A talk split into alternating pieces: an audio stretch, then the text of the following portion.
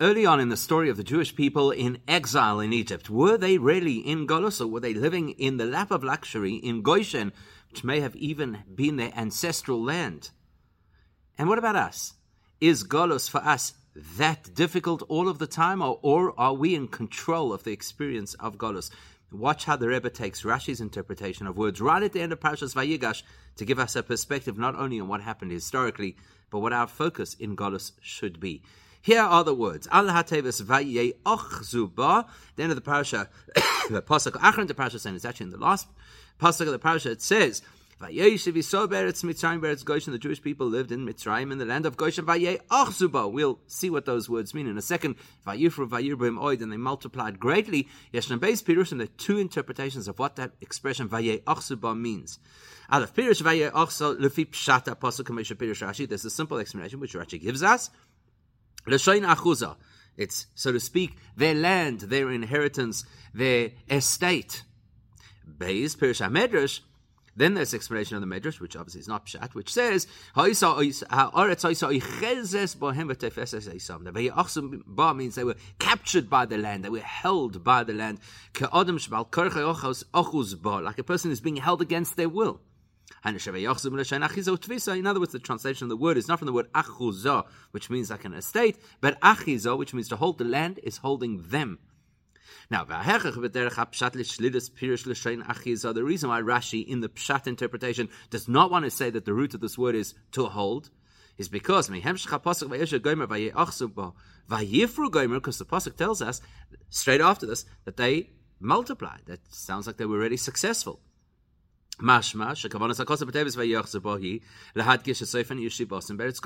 That implies that the words illustrate how they lived in the land of Goshen. They lived in a way that led to them being highly successful and uh, and growing. Therefore, logically, according to the Pshat interpretation, the Midrash words don't work that they were living there against their will. Well, sounds like they were growing and succeeding. That doesn't sound like something which is against their will. When a person is in an environment against their will, they typically don't succeed and grow. The word itself doesn't lend to lend itself to translation of being from achiza to being held, which in the context of the pshat would mean they held the land. Because simple grammar tells us that can't be the interpretation. Then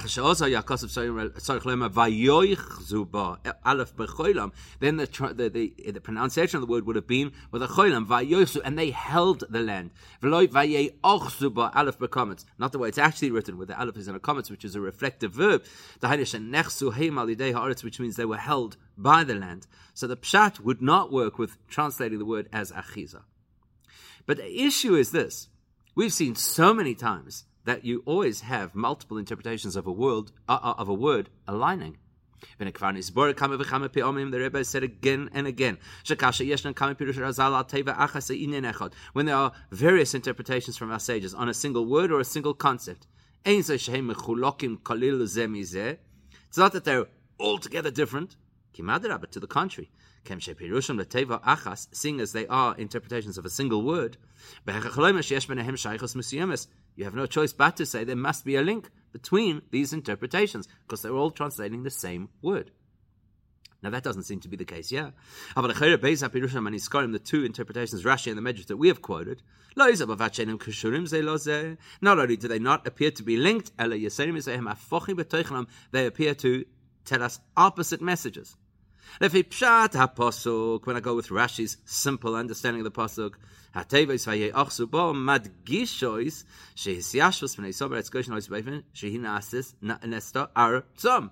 Rashi is saying, vayei bo, it's their land, it's their achuza, it's their estate. Achuzosa, they're totally in control. The Medrash is saying what appears to be the exact opposite. the Medrash is saying actually they're being held by the land against their will. So how could you have two opposite interpretations of the same phrase? So the Yuvan, that will be understood by looking at what Rashi said a little earlier on in the pasuk. She where Rashi's interpretation is a part of the pasuk that introduces whatever vaye achzuba is supposed to mean. What does Rashi tell us? Rashi says the pasuk tells us the Jews settled in Egypt. Says Rashi, Vehechon, and where in Egypt did they settle? Be'eretz Goshen, they settled in the territory of Goshen, Shehi Me Eretz Mitzrayim, which belongs to Egypt. Wow, that sounds like a lot of words to tell us something that surely could have been said more simply. So the commentaries tell us, well, Rashi is saying this. There's a question you'll have on the language that the Torah uses. Be'eretz Mitzrayim, be'eretz Goshen. Why use that expression? Tell us in Egypt, in Goshen. That sounds like they're two different territories. Valkein Kosef Rashi, and therefore Rashi has to clarify for us. No, actually, it's the same place. Where in Egypt did they live? In Eretz Goshen. So you, you have to, to interpret the pasuk as if the words went as follows: Be Eretz Mitzrayim. They settled in Egypt. Vehechon. Where within Egypt? Be Eretz Goshen in Goshen. That's what it sounds like according to the Mefarshim. Aval Muvan, but it raises three questions for us. Number one, Aleph Mitzrayim. After Rashi has told us, and where? In Goshen, why does he have to again tell us that Goshen belongs to Mitzrayim? Isn't that self-understood from the context? Be Eretz Mitzrayim, the Pasuk said. The Jews settled in Egypt. And then you could qualify which province or which territory, Goshen. Why do you have to then again tell us, and Goshen is in Egypt, when the Pasuk already said that? Question number two, base. The pasuk also is difficult to understand. Why does the Torah have to tell us that they settled in Egypt and then say in Eretz Goshen or Lefarish Beretz Goshen? Let the Torah just tell us they settled in Goshen. And we'll know that Goshen is in Egypt. Because the Torah in this parasha has already told us clearly that Goshen is a territory of Mitzrayim. Why do you have to explain it again? And lastly, Gimel Im Kavonas Rashi Rak Levoris Arichos Haloshim because of Be'eretz Mitzrayim Be'eretz Goshen. If the only thing bothering Rashi that he wants to clarify is why the Torah uses convoluted language to tell us in Egypt and in Goshen, don't think they're two separate places. They're actually the same. Madua Hetik Melaposah Gamas Yisrael. Why did Rashi, in his headline, include the words and the Jews settled, which apparently he doesn't seem to be explaining? So, what's Rashi doing for us? He's addressing a different issue altogether about the status of what it is for Jews to be in Goshen.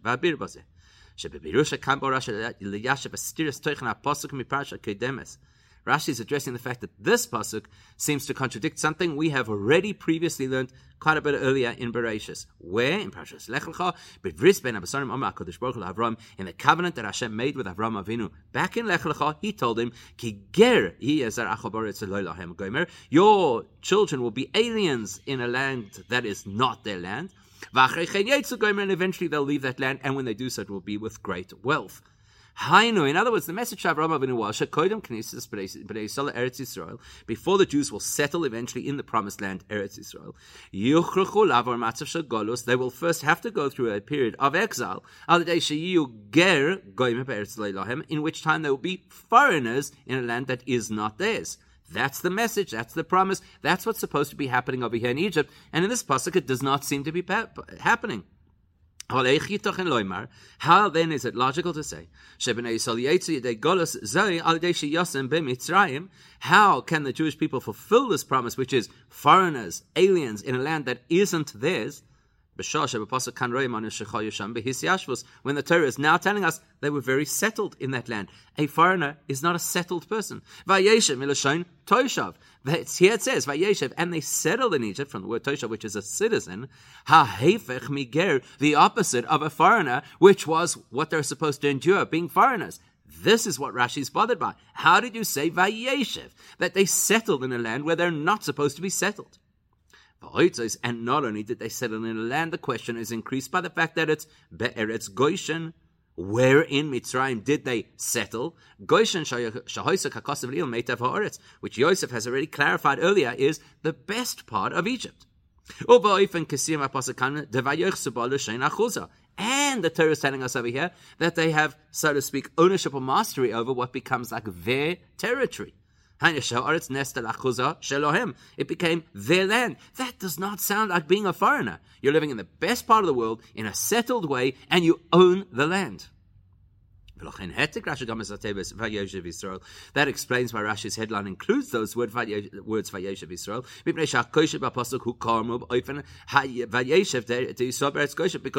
Israel is part of the problem.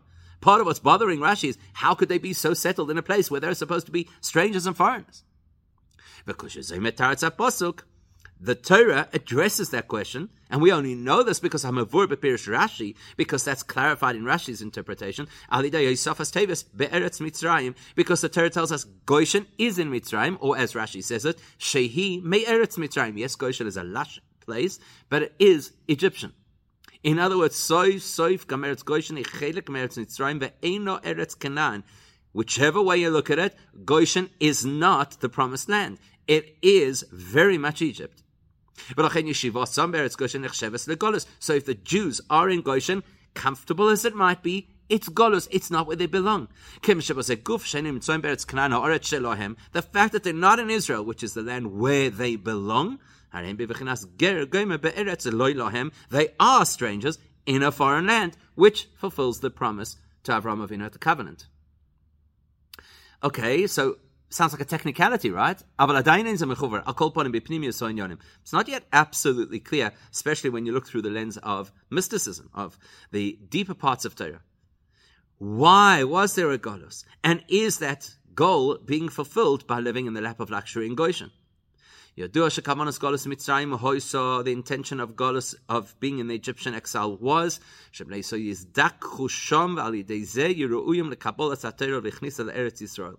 was, as the expression goes, this cauldron that was supposed to refine the Jewish people, so they would then emerge at a level where they deserve to not only leave, but to more importantly get the Torah and eventually go to Eretz Yisrael. Surely that refining process requires some discomfort, some feeling like an alien. If they are comfortable and feeling like owners of Goshen, how do they fulfill this particular requirement? That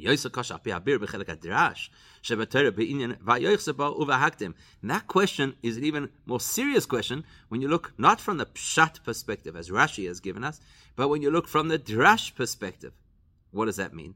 Now that we have been told, at least according to Rashi, that the meaning behind the expression is that it was an achuzah, it was their ownership, their land, their territory, their estate.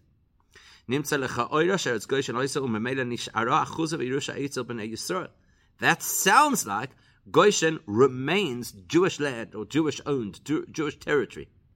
That doesn't seem to make any sense. How could anybody suggest that a piece of Egyptian land is Jewish territory? Eretz Kanani Yisrael the land of Canaan, which subsequently becomes the Holy Land, that is the inheritance of the Jewish people. That's what Hashem promises Avram and subsequently Yitzchak and Yaakov. This is the land that will be the inheritance of your children. To the exclusion of Egypt. How could a piece of Egypt be considered Achuza, their land? Okay. But the truth is, if I'm staying just at the simple pshat level, this is not an earth shattering question. Because being in Goshen is something that they did for 210 years of being slaves in Egypt.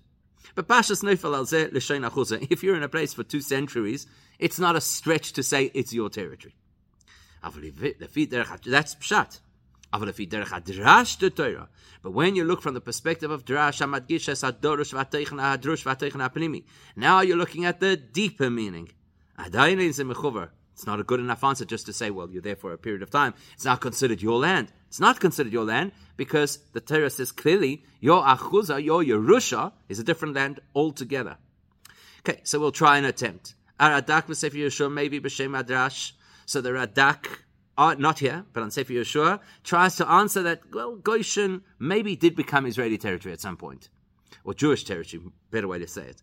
Sha'amar Sham Kol Eretz when the Pasuk in Sefer Yehoshua tells us that Yehoshua conquered a territory called Goshen, according to the Radak, that's Koyal Goshen Eretz Mitzrayim, that's actually talking about this same biblical Goshen, which belongs to Eretz Mitzrayim which then became absorbed into Jewish cities. In other words, at some point in the future, it will become a Jewish part of the world.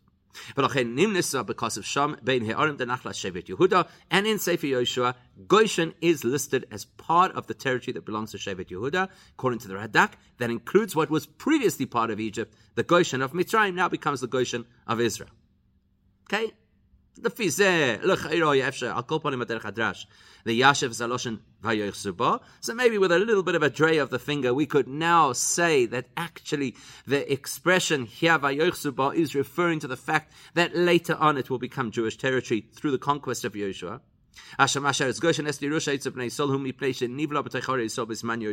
That now we're considering Goshen a Jewish land, even though it's only going to happen formally in the future under Yehoshua's leadership but it's actually a really diff- difficult explanation. It's a real stretch to say that at a period in history when the Jewish people are living in Goshen,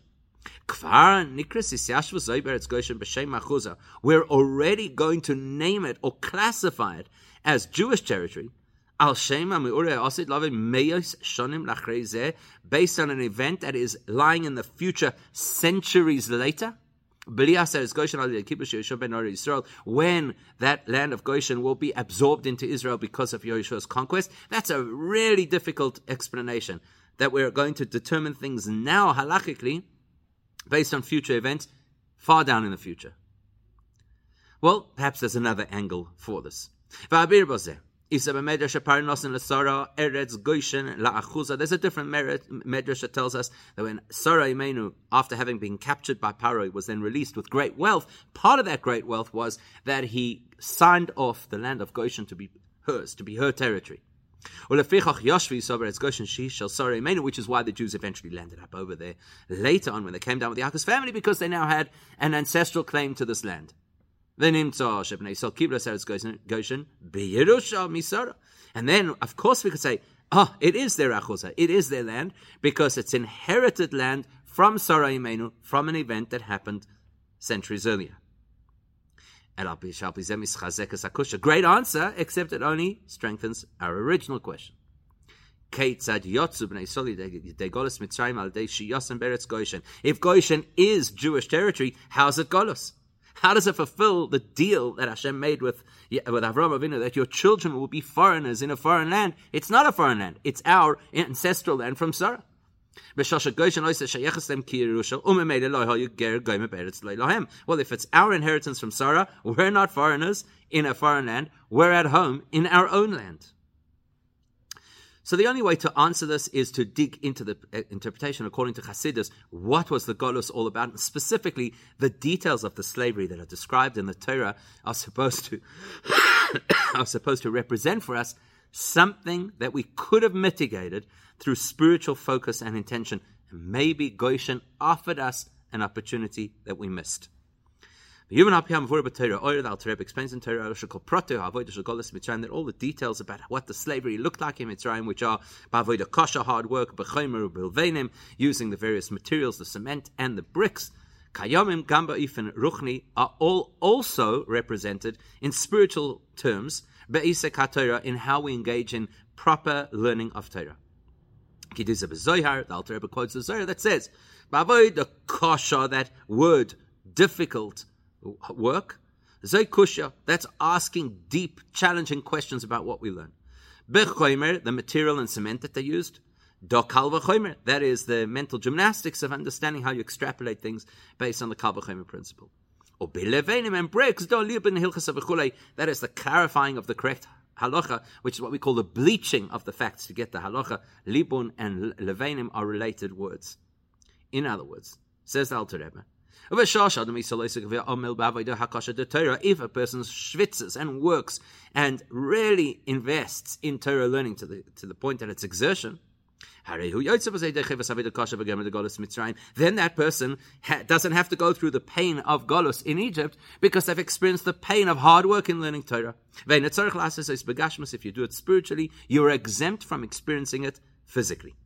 Actually, this is something in Pirkei Avos too. Kamaimer Mishnah, Kol Amikabel Olav Oil Torah. The Torah says that anybody who accepts the yoke of Torah, and the words of they are very precise. Va'diuk Bazehu Oil Torah. Not just that you learn Torah like you know for leisure. You take on the yoke of Torah. Shemakabel Alatzmai Es Ha'Oil Avodah Kosher Chum Lekole Anal Bezer Torah. That means that a person accepts that they have to work their way with exertion through learning Torah, not just be satisfied. Oh, I learned it, I understand it, move on. The Mishnah promises that person will have removed from their life the yoke of the, the politics, the government, the leadership, in other words, Golus, and the yoke and difficulty, the exertion of trying to earn a living. So when a person exerts themselves in spiritual dedication to Torah, it mitigates various other types of exertion that are not so pleasurable. That is the key to understanding what's happening over here in Goshen. Goshen, even when the Jews were living in the comfort of Goshen, which is possibly an ancestral piece of land. Still in that comfortable environment, the Jews experience what Golos is all about. How so? Spiritually. There was a Torah setup that Yaakov and his children established, a yeshiva system in Goshen, they exerted themselves in the spiritual challenge of learning Torah properly, which exempts a person from Golos. They could have gotten a ticket out of Egypt, a get out of jail free card. And that gives us another insight from the richer perspective of Eh, eh, of Pnimis HaTorah.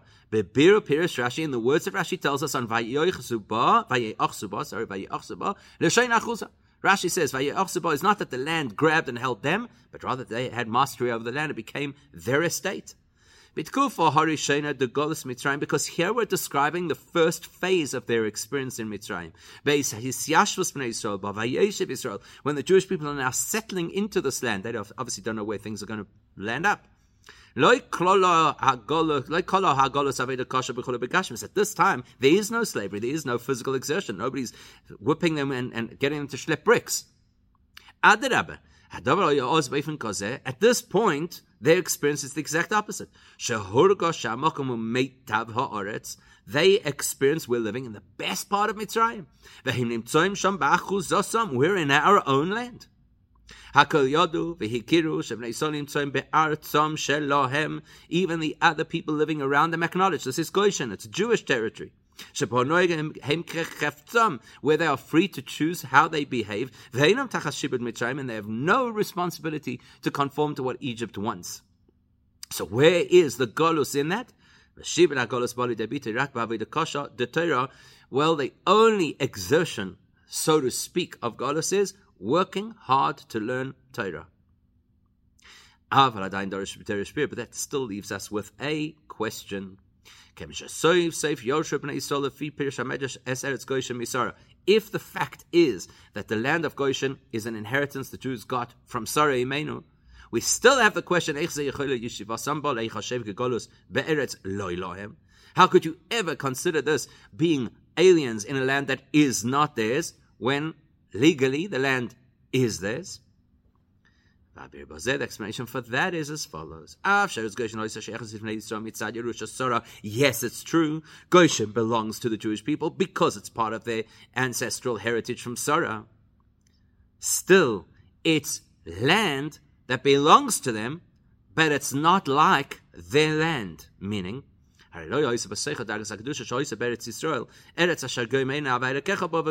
Nothing is going to translate Goshen into the great spiritual experience of Israel, which has this incredible oversight from Hashem at all times. And therefore, that's considered being in exile, being strangers, being foreign, while they are in Eretz Goshen, even before things turn sour and they become real slaves. Yisrael yitztaru al b'mokim she'enai eretz asher goymer kecho bo goymer. The Jews at that time still felt a sense of pain having to live in a place that doesn't have that special oversight of Hashem that Israel has. And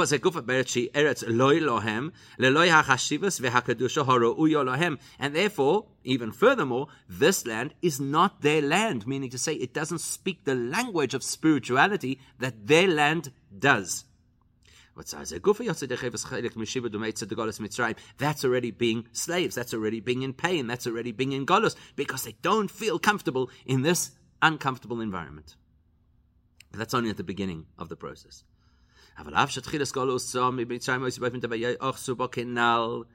Even though at that time they pretty much controlled the space and they did what they were supposed to and they exerted themselves in Torah learning.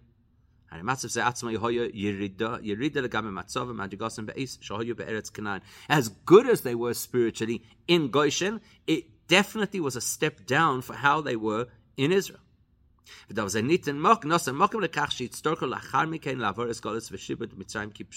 And because there was a spiritual decline by being in Goshen, that created the possibility of a worse decline into real Golus afterwards. Vahainu meaning as follows. After this gentle period passed. After, as we'll see in Pashas Vayechi, Yosef passes away, and everybody from that generation passes away. Well, when Yosef and Co are no longer alive, there's a natural decline in their exertion of Torah learning. Eh, eh, eh, and they started to forget that living here is uncomfortable. They, in other words, they started to acclimatize to the land of Goshen.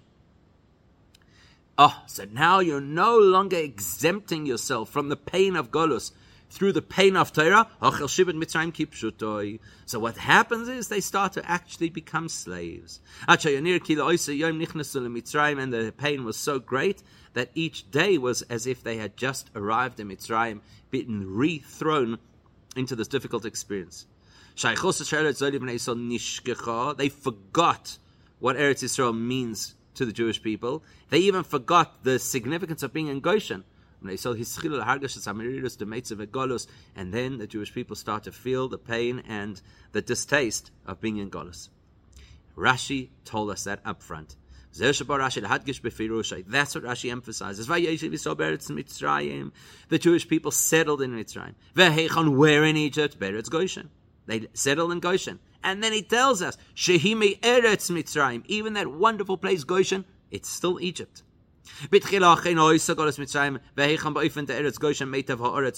Rashi is kind of giving us the timeline. Yes, in the beginning, the experience of being in Egypt, albeit Golos, was gentle. We're in Goshen. Things are good. It's our land. It's an ancestral heritage.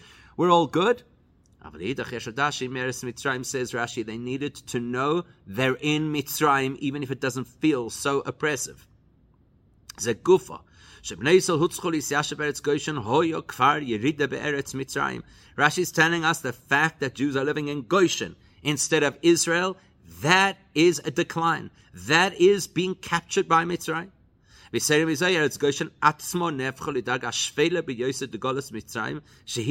Mitzrayim and a phenomenal thing happens that even though Goshen originally is the best land for them, it actually turns out into the worst land for them. It becomes part of Mitzrayim. It becomes where they live as slaves. As soon as the Jewish people did not completely utilize their opportunity to serve Hashem through exertion and thereby exempt themselves from their tzoris. As the pasuk says, that what happens when we become complacent and we become materialistic, we reject our connection to Hashem. Then in that same place Goshen, which becomes the the uh, domicile of the Jewish people throughout the whole of Golos, the place that originally was so achuzosam their home, Nasa Shibud Mitzrayim Kipshutai becomes the place of their pain. That explains how you can have two opposite interpretations of one phrase in Torah. Hanal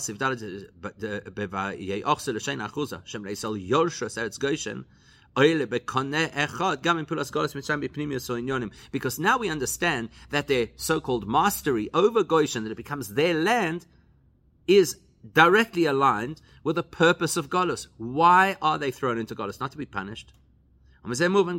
שאף שלפי דרך הפשט אין הכרח שלשן אחוזו כללס בשכל גם תכן של ירושה, even though the pshat, as we've pointed out, doesn't automatically tell us that they inherited the land. That was something we found in a midrash. It wasn't in the pshat. That they literally inherited the land from Sarah Imenu. Romas Rashi. But Rashi did hint to the fact. He calls it an achuza. Achuza is a phrase that, that actually does relate to inheritance, becomes my land. And then furthermore, as we've already illustrated, when we look at it from a slightly more esoteric perspective, which is hidden, embedded inside Rashi's interpretation, we get it. What do we get? The intention of putting the Jews into Golas Mitzrayim was.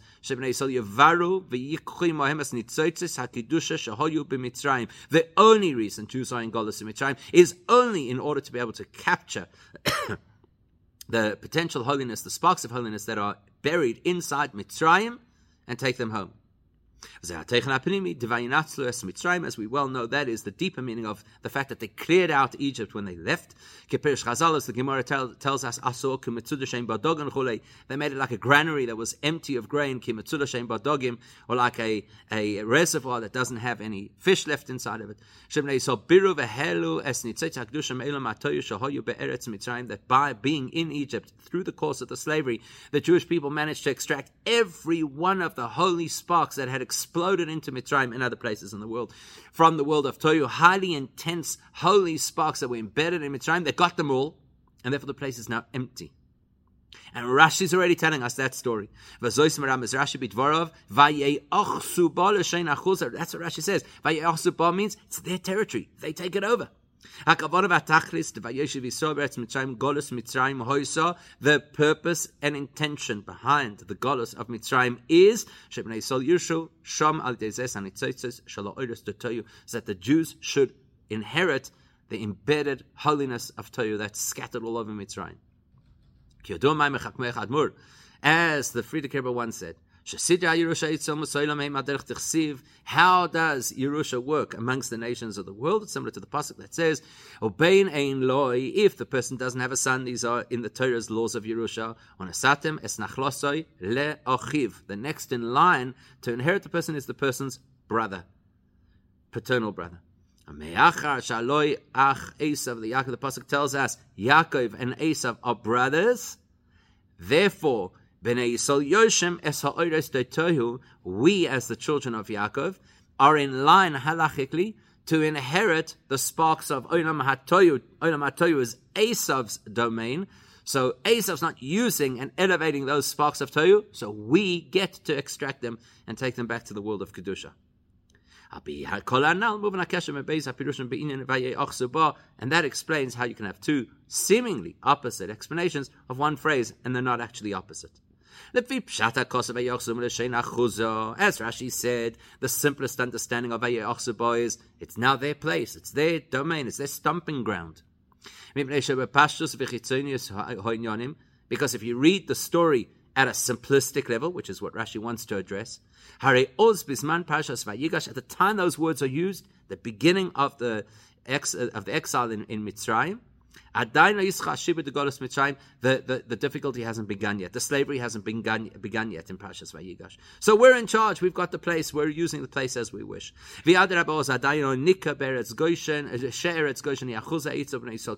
All you see looking at the picture at this point in the story is the Jews have the upper hand. They have Gershon, uh, they have Goshen under their belt, and they're using it in the best way possible. But if you look a little deeper, which is what Medrash does, that digs beneath the surface.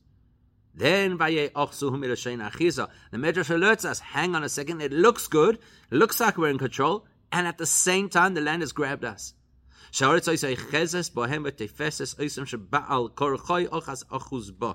That it's against our will that we're being held in this territory.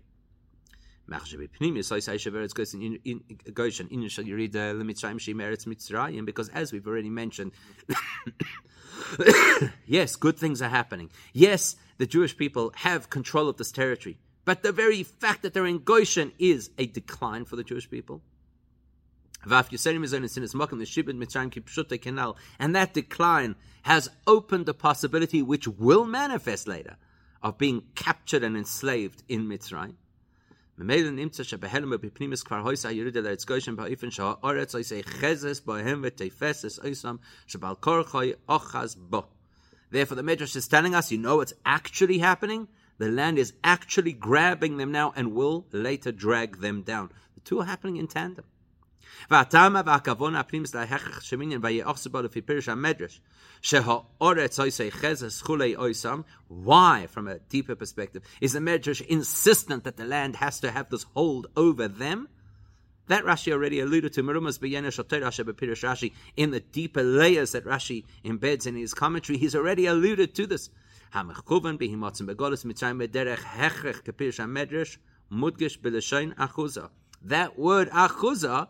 in addition to telling us that they have this power and this control and it's their land, also alludes to the fact that the land has them. Why? Because